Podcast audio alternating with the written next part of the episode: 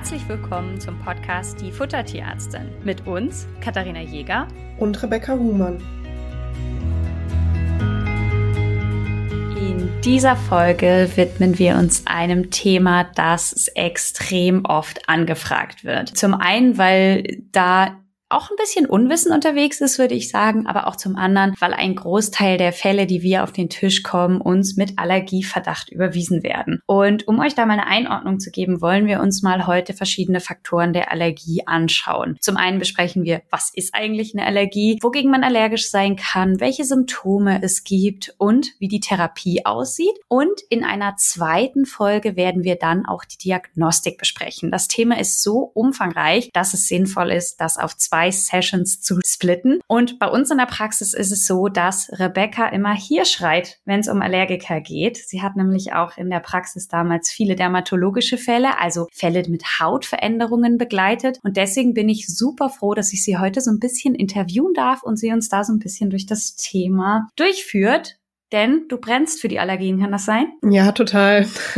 ich habe immer den Fable für die Dinge, den andere Leute nicht mögen. Viele finden Hautfälle ja wirklich immer nervig. Ich finde das total spannend. Ich habe ja auch meine Doktorarbeit ähm, im Bereich der Allergien und der Omega-3-Fettsäuren geschrieben und mache das total gerne. Also das ist wirklich eins meiner Lieblingsthemen. Und ich finde es super wichtig, da ganz viel drumherum immer zu erklären, weil es wirklich sonst super schwer für die Patientenbesitzer nachzuvollziehen ist und umzusetzen ist ist, wenn da nicht genug Hintergrundwissen da ist. Ich glaube, dann wird dieser Podcast einen sehr guten Schritt in Richtung Hintergrundwissen für euch sein, denn Vielleicht so zur Einleitung, was ist denn eigentlich eine Allergie? Genau, eine Allergie kann man sich vorstellen wie eine übermäßige Reaktion des Immunsystems auf eigentlich ungefährliche Stoffe. Also im Normalzustand ist es ja so, dass das Immunsystem zum Beispiel Krankheitserreger angreift. Und bei einer Allergie ist das Immunsystem ja wie so ein bisschen entgleist sozusagen. Und auf einmal reagiert es auf Stoffe, die normalerweise dem Körper nichts anhaben. Also zum Beispiel Futterbestandteile oder ganz typisch auch bei uns Menschen die Pollen.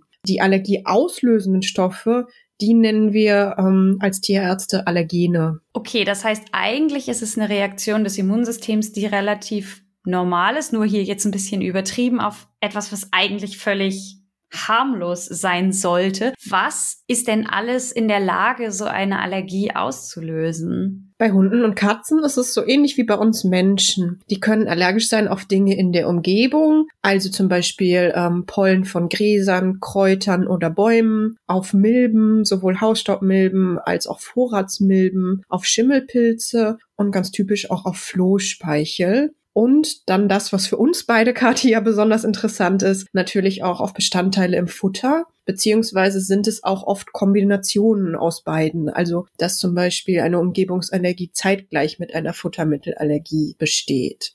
Im Körper kann man sich das Ganze so vorstellen, dass es eine sogenannte Juckreizschwelle gibt oder vielleicht vorab genommen. Juckreiz ist natürlich so das klassischste Symptom, wo wir alle bei Allergikern dran denken.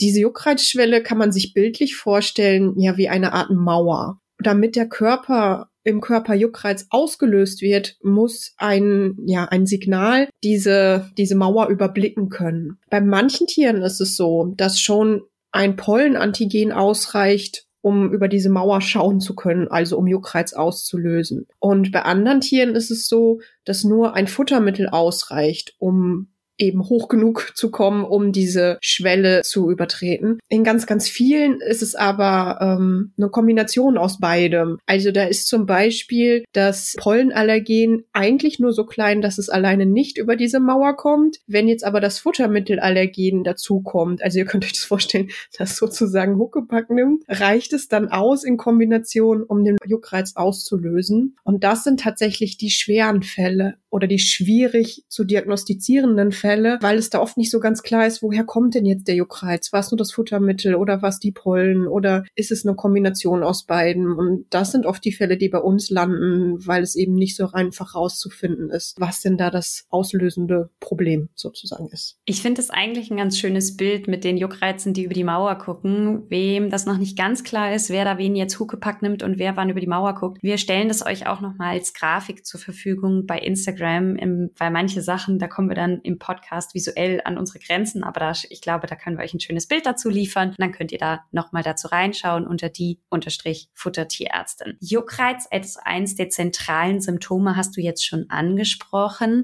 Was sind denn andere Symptome? Also bei welchem ja, Symptomen sollte man an eine Allergie denken? Das Fiese bei den Allergikern ist eigentlich, dass die Symptome sehr vielseitig sein können. Also es gibt ganz, ganz unterschiedliche Dinge, die durch eine Allergie hervorgerufen werden. Ganz typisch, also das, wo die meisten als erstes an eine Allergie denken, sind die Hautsymptome. Und es fängt dann ganz klassisch an, erstmal nur mit Juckreiz. Das heißt, die Tiere benagen, bekratzen, belecken bestimmte Körperstellen. Und wenn man sich die Haut genau anguckt, sieht man erstmal gar nichts. Und das ist schon so ein erstes typisches Zeichen für eine Allergie. In der Dermatologie, also in der ja, Lehre über die Haus Hauterkrankung, ähm, spricht man häufig dabei auch von sogenannten Verteilungsmustern. Das heißt, wenn man sich den Tierkörper anguckt, sind bei Allergien ganz typisch häufig bestimmte Körperstellen betroffen. Und zwar ist es ähm, der Kopfbereich, also das Gesicht, vor allen Dingen die Schnauze ähm, und die Ohren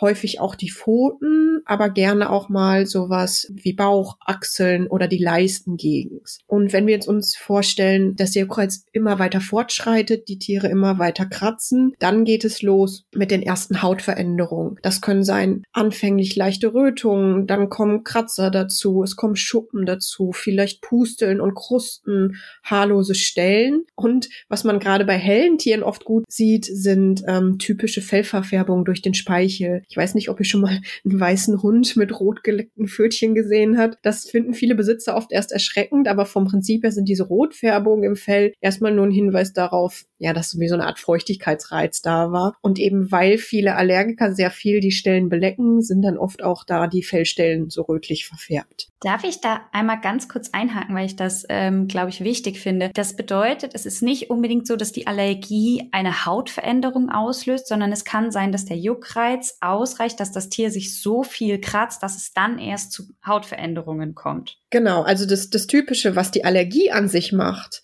das ist dieser Juckreiz. Und diese Hautveränderungen, die wir dann sehen, sind dann in den meisten Fällen eben durch das Bearbeiten der Stellen, der Hautstellen durch die Tiere, weil sie eben so stark kratzen oder scheuern. Weil das finde ich einen ganz, ganz wichtigen Punkt. Deswegen war mir das wichtig, das nochmal hervorzuheben, dass nicht die Allergie die Haut eurer Tiere direkt verändert, sondern das einfach nur eine indirekte Geschichte ist. Und du wolltest jetzt was zu den Katzen sagen. Genau, bei Katzen sieht es oft noch ein bisschen anders auf. Ganz, ganz typisch ähm, ist für Katzen mit Allergien wirklich ganz schlimme, blutig tiefe Kratzspuren im Bereich von Kopf und Hals. Also bei denen ist vor allen Dingen dann der Kopfbereich betroffen und das sieht manchmal richtig fies aus. Ähm, bei anderen Katzen hat man sowas gar nicht. Da findet man dann eher so kleine Hautkrusten, die über den ganzen Körper verteilt sind, vor allen Dingen im Rückenbereich. Das heißt dann im, in Fachjargon Miliare Dermatitis. Also Katzen sind so ein bisschen die Sonderfälle bei diesen Verteilungsmustern. Was ich auch ganz, ganz oft habe, ähm, sowohl in der Fütterungsberatungspraxis als auch damals, als ich noch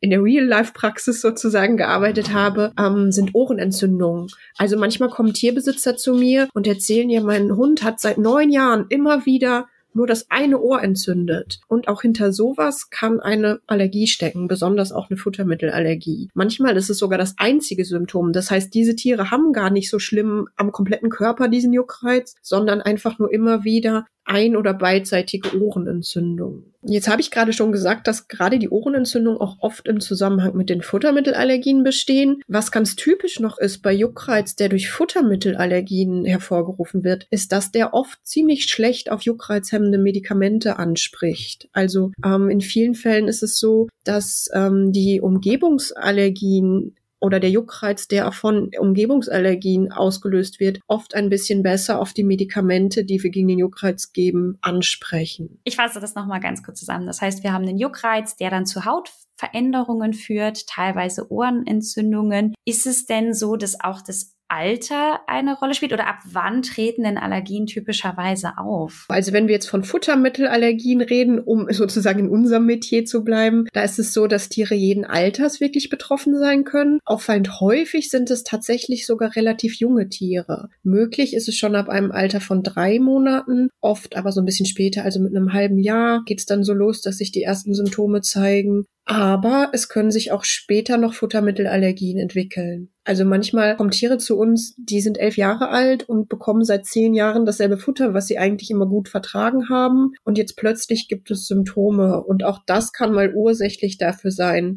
Und auch das kann mal als Ursache haben, dass sich eine Futtermittelallergie entwickelt hat. Okay, jetzt haben wir die ganzen Hautveränderungen besprochen. Jetzt gibt es ja aber nicht nur Haut- und Ohrensymptome, sondern es gibt ja auch noch die Magen-Darm-Symptome. Welche gehören denn dazu? Genau, hier sind wir dann auch wieder eben eher bei den Futtermittelallergien als bei den Umgebungsallergien, nur um das nochmal kurz quasi klar einzugrenzen für euch Hörer. Das können tatsächlich jedwede Art von Magen-Darm-Symptom sein, also regelmäßiges Erbrechen, je regelmäßige Durchfälle. Oft ähm, ist es auch häufiger Kotabsatz oder wenn es nicht so richtiger Durchfall ist, ist der Kot oft weich. Manchmal so Schleimbeimengungen sind dabei oder wie so Wurstpellenüberzüge über die, die Kotbubbles. Ähm, es können Blähungen sein, Darmgluckern, All diese Dinge können als eine von ganz vielen Ursachen auch eine Futtermittelallergie zugrunde liegen haben. Mir ist an dieser Stelle eine Sache allerdings wichtig. Ich habe das Gefühl, dass in letzter Zeit das Thema Allergie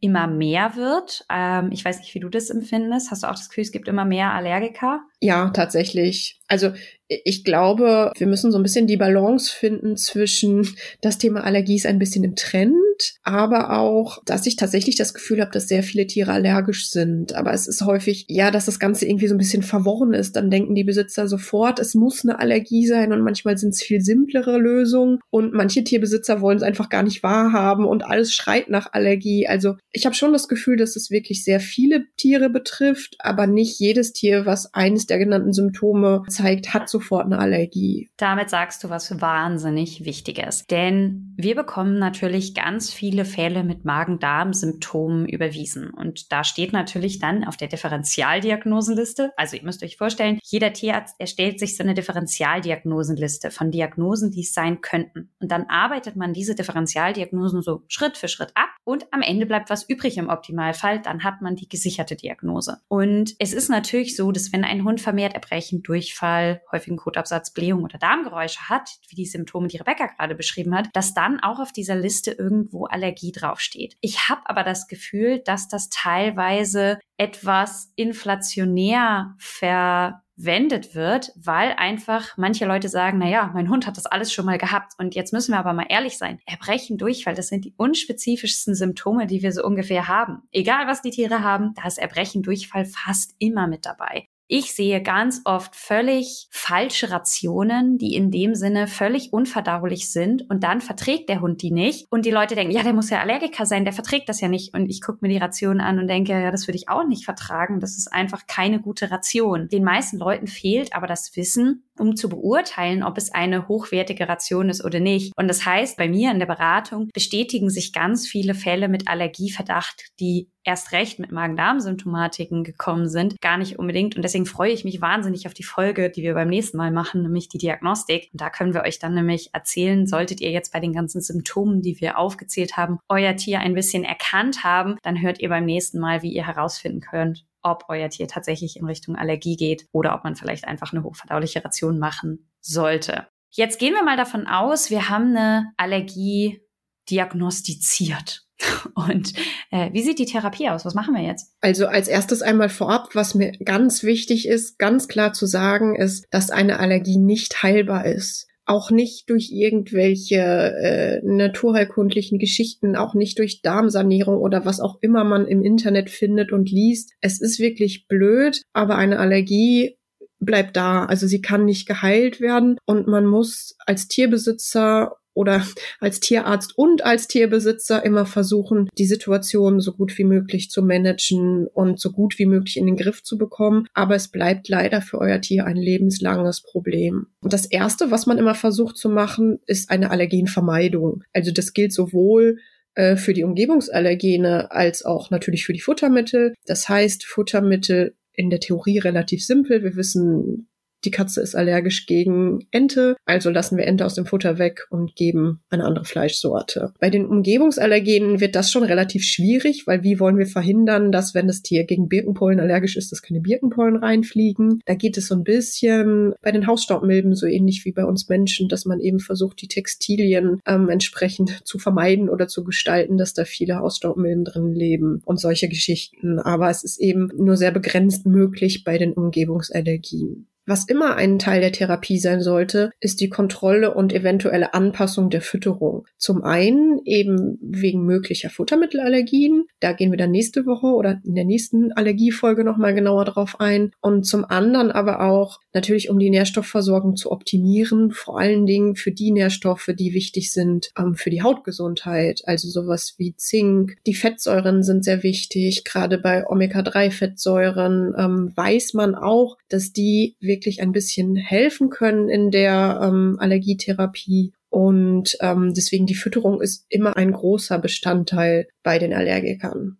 Wenn wir uns jetzt nochmal an das Bild erinnern, das du uns vorhin gesagt hast, dass manchmal zwei Allergien sich gegenseitig Huckepack nehmen müssen, um über diese ja symbolische Mauer der Juckreizschwelle drüber gucken zu können. Da fällt auf, dass natürlich es ganz wichtig ist, immer die Futtermittelgeschichte bei einem Allergiker auch mit zu berücksichtigen. Denn angenommen, die potenzieren sich gegenseitig, ist es natürlich wichtig, dass wir die Futtermittel so gestalten, dass auch da die Allergene, wo wir wissen, okay, das Tier ist gegen das und das verhindern. Und das ist das, was ganz viel in unserer Ernährungsberatung passiert. Das heißt, jemand kommt zu uns, findet entweder mit uns gemeinsam heraus, welche äh, Produkte allergisch sind und möchte dann eine Ration gestalten, die auf diese Allergene verzichtet. Oder aber wir finden erstmal gemeinsam raus, welche Futtermittel Allergene für dieses Tier sein können. Jetzt haben wir ja aber immer noch irgendwie so ein bisschen, also angenommen, wir haben jetzt eine schöne Ration gemacht, wir haben durch eine schöne Ration gerade die Magen-Darm-Geschichte richtig gut in den Griff gekriegt und das Tier hat immer noch Juckreiz. Gibt es denn dann noch weitere Möglichkeiten? Also, wenn wir uns vorstellen, wir hätten jetzt zum Beispiel mit der Ration die Futtermittel Futtermittelallergene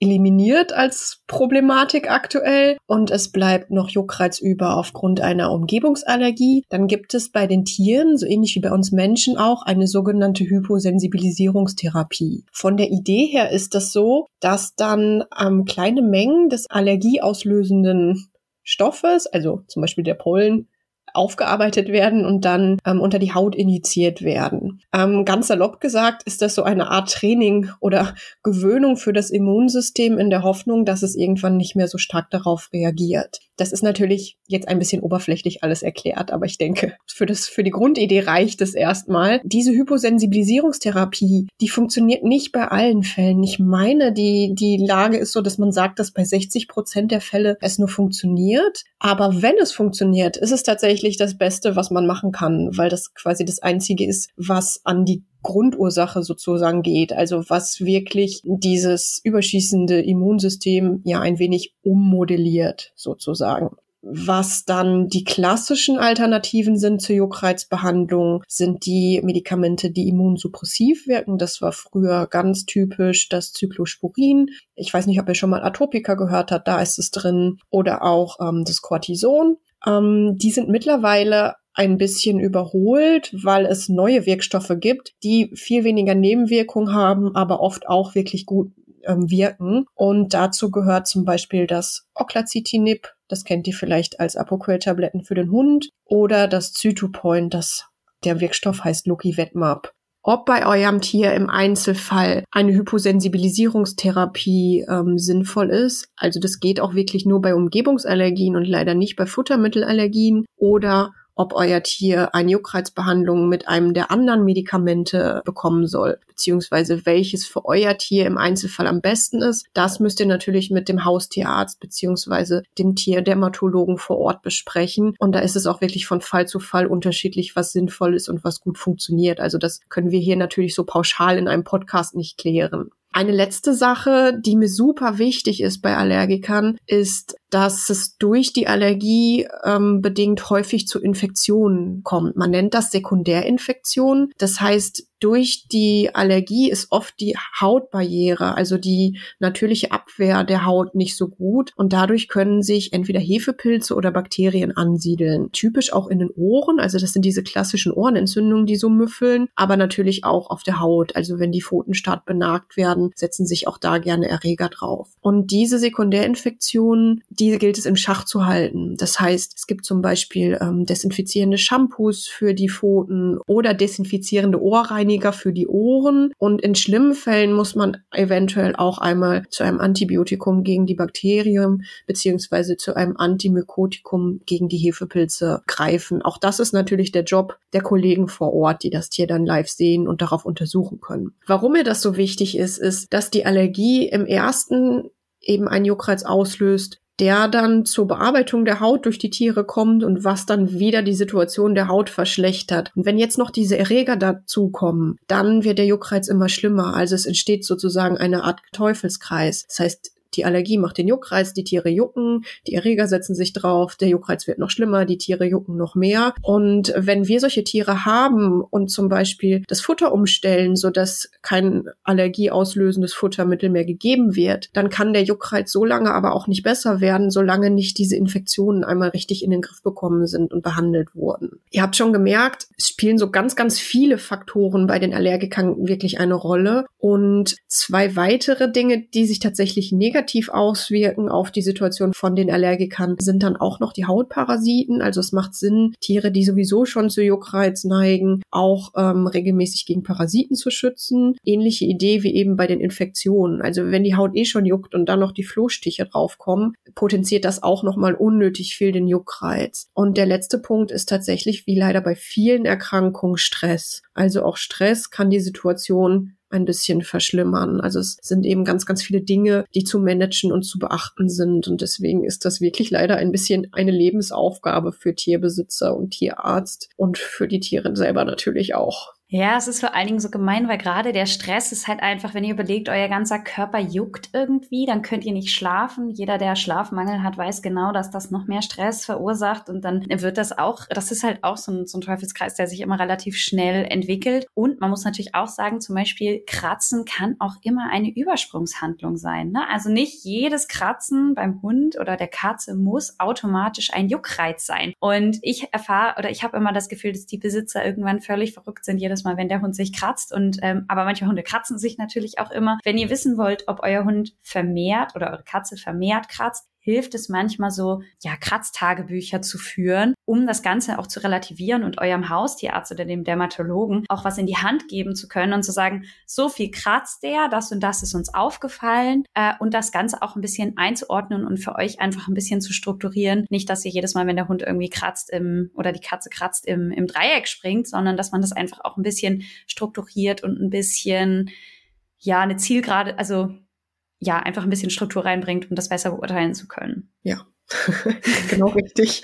Ja, genau. Deswegen kriegen ja bei uns die Allergiker dann meistens auch so eine Art Tagebuch mit nach Hause, um einfach zu beobachten, wie verhält sich das mit dem Juckreiz. Genau. Also weil mancher Juckreiz ist einfach normal, ja. Aber wenn man einfach so leidgeplagt ist und wir haben jetzt hier ganz viel über Sekundärinfektionen, offene Stellen, das ist natürlich ein immenser Leidensdruck, der sichtbar ist, ja. Das heißt, wir Besitzer sehen, oh nein, das Tier hat jetzt da eine Stelle und, und fühlen uns damit nicht wohl, weil wir wissen, dass es dem Tier damit nicht gut geht. Und dann löst natürlich natürlich dieses Kratzen auch Stress bei uns aus, weil wir wissen, dass es dem Tier nicht gut geht. Und das heißt, ich empfinde es oft so, dass Allergiker, Besitzer auch sehr, sehr mitleiden und das macht die ganze Geschichte so schwierig. Und auf der anderen Seite haben wir aber auch, ja, viele, viele Chancen, vielen Fällen auch ein bisschen zu helfen. Und das macht dann schon auch Spaß, wenn man hört, es wird ein bisschen besser. Rebecca hat es euch völlig richtig gesagt, es ist nicht heilbar. Damit würde ich das Thema, wie sieht die Therapie aus, hier so ein bisschen abschließen. Jetzt haben wir ich finde, das ist so spannend. Immer wenn man über das Thema Allergie ähm, spricht, werden einem bestimmte Schlagworte quasi von vielen Besitzern entgegengeschleudert. Sagen wir mal zum Beispiel Weizen oder so. Das ist so ein Stichwort, was bei Allergie wirklich oft fällt oder dass man jemand sagt, ah, mein Hund ist gegen das und das allergisch. Und dafür möchte ich jetzt mit euch einmal besprechen, was, oder mit, mit dir vielmehr, was sind typische Futtermittelallergene? Was ist wirklich häufig, was kommt vielleicht eher seltener vor? Lass uns das doch mal ein bisschen einordnen. Ich muss ein bisschen lachen, weil wir gefühlt jede Folge auf Getreide und auf Kohlenhydraten rumreiten. Irgendwie kommen wir doch immer wieder auf dieses Thema zurück. Ähm, vielleicht ganz kurz zur Einleitung. Chemisch gesehen sind Allergene, also Allergieauslöser, immer Eiweiße. Und diese Eiweiße müssen eine bestimmte Molekülgröße haben, um eben als Allergieauslöser fungieren zu können. Das heißt, es gibt schon mal keine Kohlenhydratallergie per se. Und wenn jetzt zum Beispiel ein Hund oder eine Katze allergisch ist gegen Mais oder gegen Weizen, ist es nicht auf die Hauptbestandteile in den Mais oder den Weizenkörnern, also die, die Stärke allergisch, sondern auf die Eiweißkomponenten darin. Und genauso im Zusammenhang mit dieser Molekülgröße können die Tiere zum Beispiel auch nicht auf Zusatzstoffe, also auf zugefügte äh, Mineralstoffe oder Vitamine allergisch sein, weil das eben keine Eiweißmoleküle sind und die viel zu klein sind, um als Allergieauslöser fungieren zu können. Also das ist auch was, was wir super oft hören, dass die sagen, ja, die sind irgendwie gegen Zusatzstoffe oder so allergisch. Es gibt zwar Fälle, wo Zusatzstoffe sich mit was verbinden können, also zu einem größeren Molekül mit einem Eiweißmolekül sich verbinden können und dann ähm, Probleme machen können. Das ist insgesamt aber eher selten. Also häufig sind es wirklich, ja, die, die puren Futtermittel sozusagen an sich. Was dabei total spannend ist und auch in der Ernährungsberatung immer wieder auftaucht, wenn ihr jetzt zum Beispiel einen Hund habt, gegen Lachs allergisch ist, gegen Fisch, dann kann es müsste der theoretisch Lachsöl vertragen, weil das ein reines Fett ist. Das bedeutet, das enthält kein Eiweiß und kann also nicht allergieauslösend sein. Bedingung dafür ist leider, dass das Lachsöl zum komplett hundertprozentig rein aufbereitet ist. Und da ist natürlich immer die Gefahr, dass doch nochmal ein Eiweißmolekül mit drin ist. Das heißt, das kann man alle, also eine Alternative nehmen. Aber grundsätzlich kann es sein, dass ein Lachsallergiker ein Lachsöl verträgt. Das finde ich immer ein ganz spannendes Beispiel. Ja, das stimmt, genau. Also ja, ich bin dann auch immer vorsichtig, aber ja, von der Theorie her ist es genau das, was du sagst. Es ist eben molekültechnisch ein, ein Fett und kein Eiweiß und damit eigentlich kein Allergieauslöser. Ich habe natürlich streberhaft unsere Folge auch vorbereitet und habe mal eine Studie rausgekramt von dem Professor Müller, das war mein Doktorvater damals. Ähm, und zwar hat er mit mehreren Kollegen alles an Studien ausgewertet, was er gefunden hat, zu der Frage, was sind denn die häufigsten Allergene bei Hund und bei Katze? Und dann hat er die ausgewertet und ein Ranking erstellt. Und ähm, bei dem Hund sieht das Ganze so aus, dass an der ersten Stelle tatsächlich das Rindfleisch steht, gefolgt von Milchprodukten. Dann kommt Huhn, dann kommt Lamm und dann kommt erst der Weizen, der immer so gerne genannt wird. Und die Schlusslichter, also wir sind jetzt bei ähm, 6% der Fälle mit Soja, jeweils 4% der Fälle waren Mais oder Hühnerei. Und dann gab es noch kleinere ähm, Gruppen mit Schweinefleisch, Fisch und Reis. Und bei den Katzen sah das Ganze relativ ähnlich aus. Da steht auch das Rind auf erster Stelle. An zweiter Stelle folgt der Fisch an dritter Stelle das Huhn und dann an vierter Stelle ähm, Weizen und Mais und Milchprodukte jeweils mit vier Prozent, gefolgt von Lamm.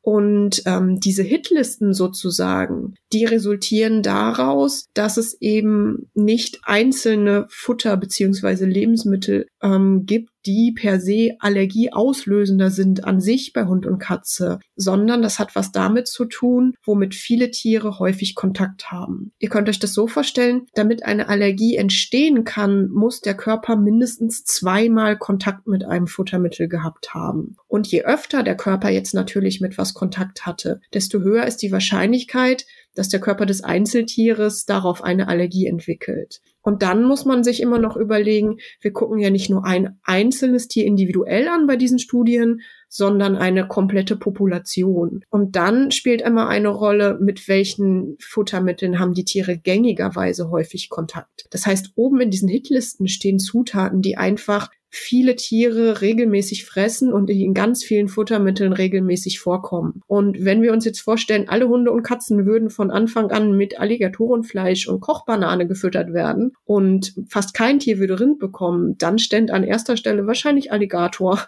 und an zweiter Stelle die Kochbanane. Also es hat jetzt nichts damit zu tun, dass das eine Futtermittel böser ist als das andere in Anbetracht der Allergieentstehung. Und was ich auch noch immer ganz, ganz wichtig finde, weil ich das so oft gefragt werde, ist, es hat nichts mit der Qualität der Futtermittel zu tun. Also eure Katze kann auf das billigste Futtermittel mit Rind genauso allergisch reagieren wie auf das teure Wagyu-Rind aus weiß ich nicht, wo es herkommt, aber auf ein teures Steak. Also ich habe das total oft, dass ich, wenn ich dann anspreche, okay, vielleicht ist hier eine Allergie ähm, die Ursache, dass die Besitzer sagen, oh mein Gott, aber jetzt habe ich doch nur das beste Futter gekauft oder dass die Besitzer sagen, oh mein Gott, das lag bestimmt daran, dass er früher im Tierheim das günstige Futter bekommen hat. Es hat nichts mit der Qualität zu tun. Also wir wissen nicht ganz genau, warum oder aus welchen Mechanismen die Allergien entstehen. Ein großer Teil ist mit sicherlich ähm, die Genetik, also eine genetische Veranlagung dazu, dass Allergien bestehen. Und beim Rest wissen wir es nicht, aber es hat sicherlich nichts mit der Qualität des Futters vorher zu tun. Das heißt, kein Besitzer muss sich jetzt Gedanken machen, dass er eine Allergie irgendwie in sein Tier reingefüttert hat. Genau, und ich wollte an dieser Stelle nochmal sagen, der Preis für ein Futter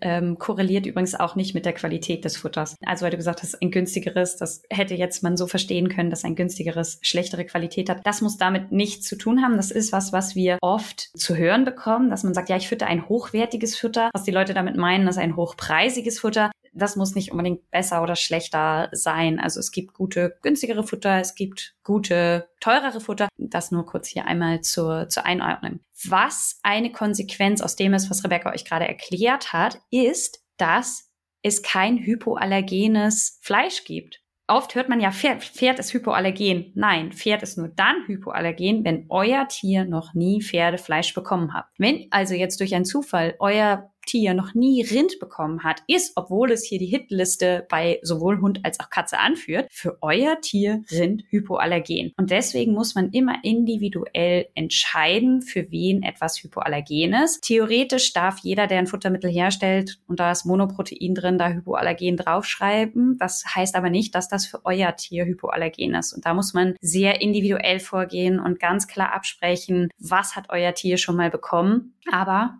ich glaube, da sprechen wir noch in der nächsten Folge mit Diagnostik dazu, oder? Ich wollte gerade sagen, Kathi, das war der perfekte Cliffhanger für die nächste Folge, in der es dann um Diagnostik und die ja, oder?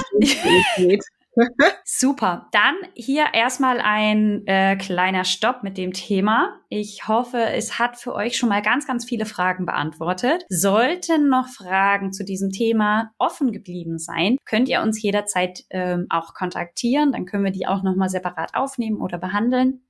Wenn euch dieser Podcast geholfen hat, dann hilft es uns wiederum, wenn ihr den mit euren äh, Hunde- und Katzenmenschen teilt, die ihr kennt. Oder wenn ihr uns bei Apple oder Spotify gibt es ja die Möglichkeit, Podcasts auch zu bewerten. Wenn ihr das jetzt gerade hört, nehmt doch vielleicht kurz mal das Handy in die Hand und verteilt ein paar Sterne. Das würde uns sehr helfen. Und insofern sage ich bis dahin. Bis dahin.